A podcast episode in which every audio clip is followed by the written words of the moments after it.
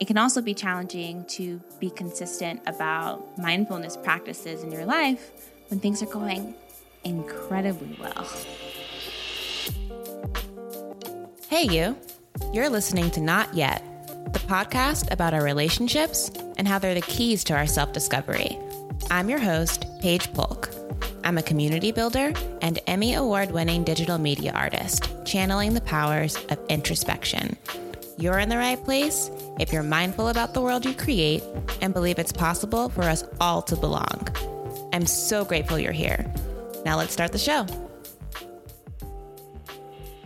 If you look at Misty Copeland's ballet masterclass, she has one episode that's just about warming up, just about preparing your mind and body for the strenuous and localized efforts of a ballet practice. And this warm up that she walks you through is less than 10 minutes long. I want you to think about how short of a time period 10 minutes is in the grand scheme of your day and also your life. 10 minutes. That is the foundation of her entire ballet practice, even for herself, as one of the most accomplished and beautiful dancers of our generation. What can we learn from a focused, essential, strong foundational warm up practice when it comes to our spirituality, when it comes to our relationship with ourselves and self knowing? That is the question I want you to ponder in this episode of Not Yet Today.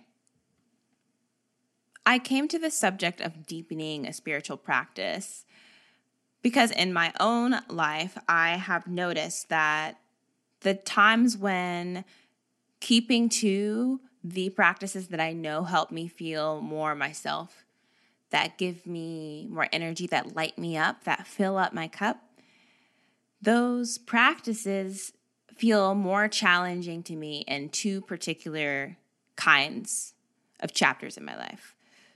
The one which is pretty obvious is when things are not going as I want them to be.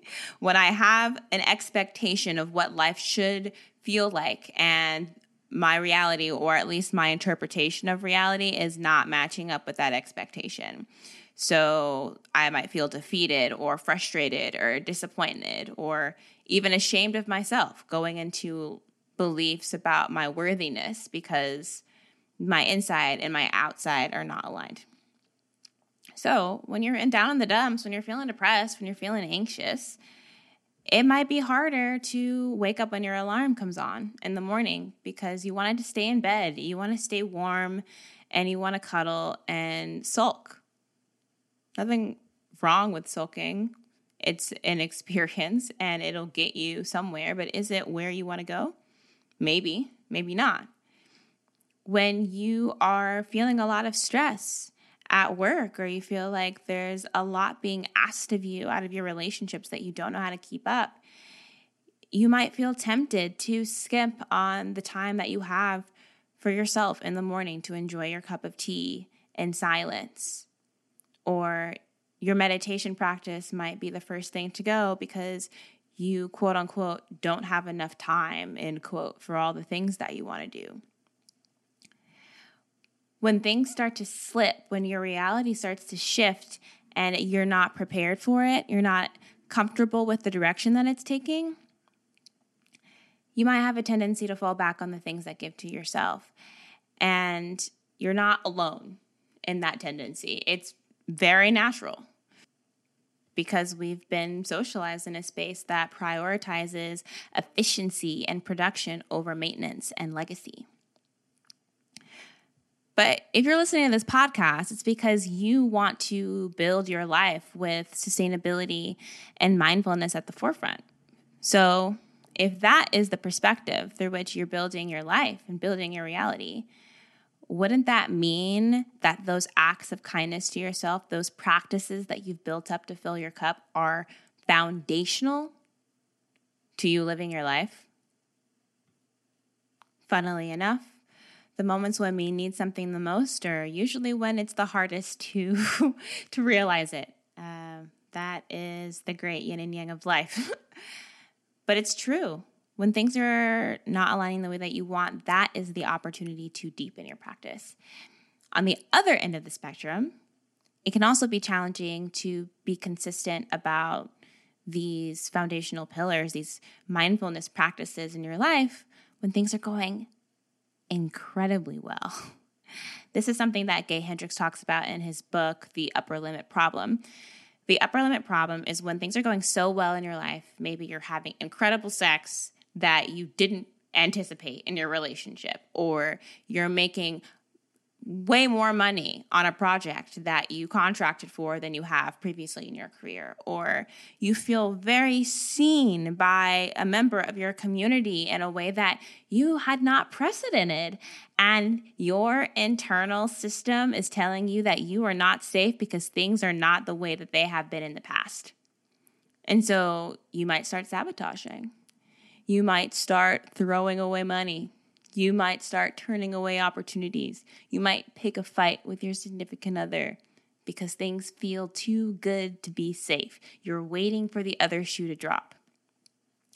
This is also a moment to come back to your foundational practice. When your internal system is at home, when your internal system is at peace, that gives you the foundation to be able to navigate whatever nuances or challenges or updates or shifts that are going on externally because you can see the forest for the trees. You can recognize that when you are in the present moment, there are unlimited options available to you as to how to proceed. And you can make the best decision that you can with the information that you have and you have access to more information because you're not reacting, you're responding. All right, all right, I get it, Paige. I'm supposed to meditate every day. I get it. I'm supposed to be consistent about my spiritual practice, whatever that is for me, every day. I get it. But that doesn't change the fact that it's still hard sometimes. Yeah, it is still hard sometimes. And building a practice that's consistent and regulatory for you does not mean that it has to be the exact same every single day. Nothing in life is constant, changes the nature of life. So that means your practice can change and adapt to your current reality also. That means it's okay to give yourself a break.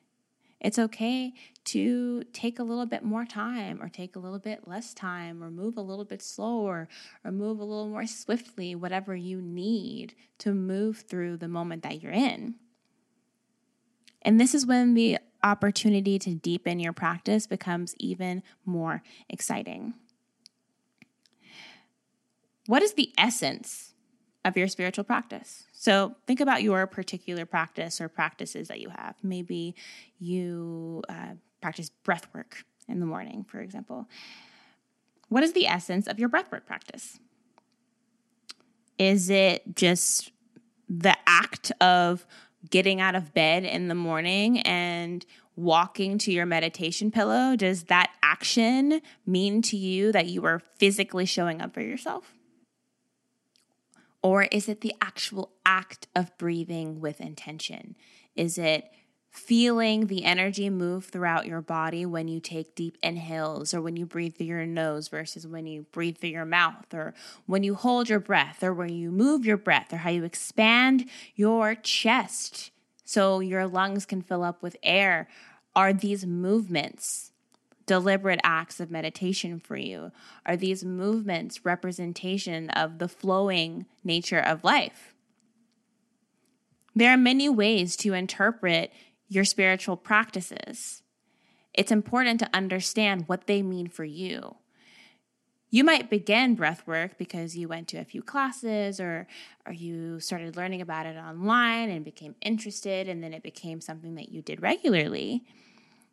And as you begin to shift from being a novice and into someone who's integrated this practice into your lifestyle, you start to recognize you have your own particular relationship with the practice too. Yes, you might be a breathwork practitioner, you might be teaching someone else how to breathe. And also, when you breathe for yourself, what are you breathing for? Why are you there?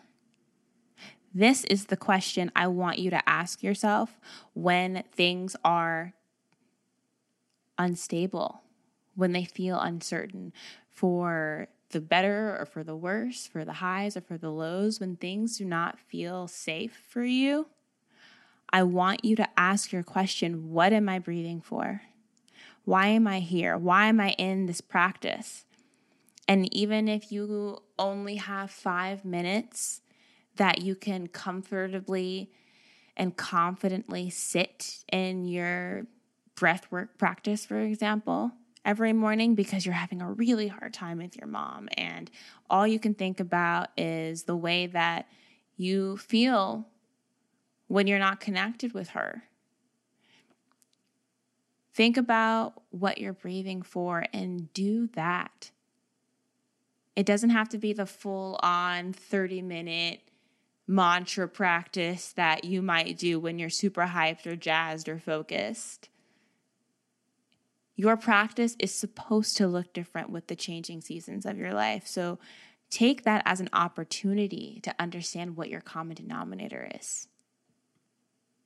So when you go back to think about Misty Copeland and her warm up practice, remember that the reason her warm up is so short is because she knows her body so well, so intimately, and how all of her muscles and ligaments and bones work together logistically and also creatively, artistically. Her muscle isolation is just like next level. So she knows how to bring the essence of what dancing means to her as she prepares for a performance or for practice. And I want you to bring that energy into your spiritual practice too. It's been another beautiful moment shared with you. I love talking to you. And as always, if you have thoughts on this episode, please DM me at Not Yet Series on Instagram. I'm also on TikTok at paige period polk. If you want to see what I'm up to in the world of mindfulness, self awareness, and living a purposeful life. Until next week, talk to you soon.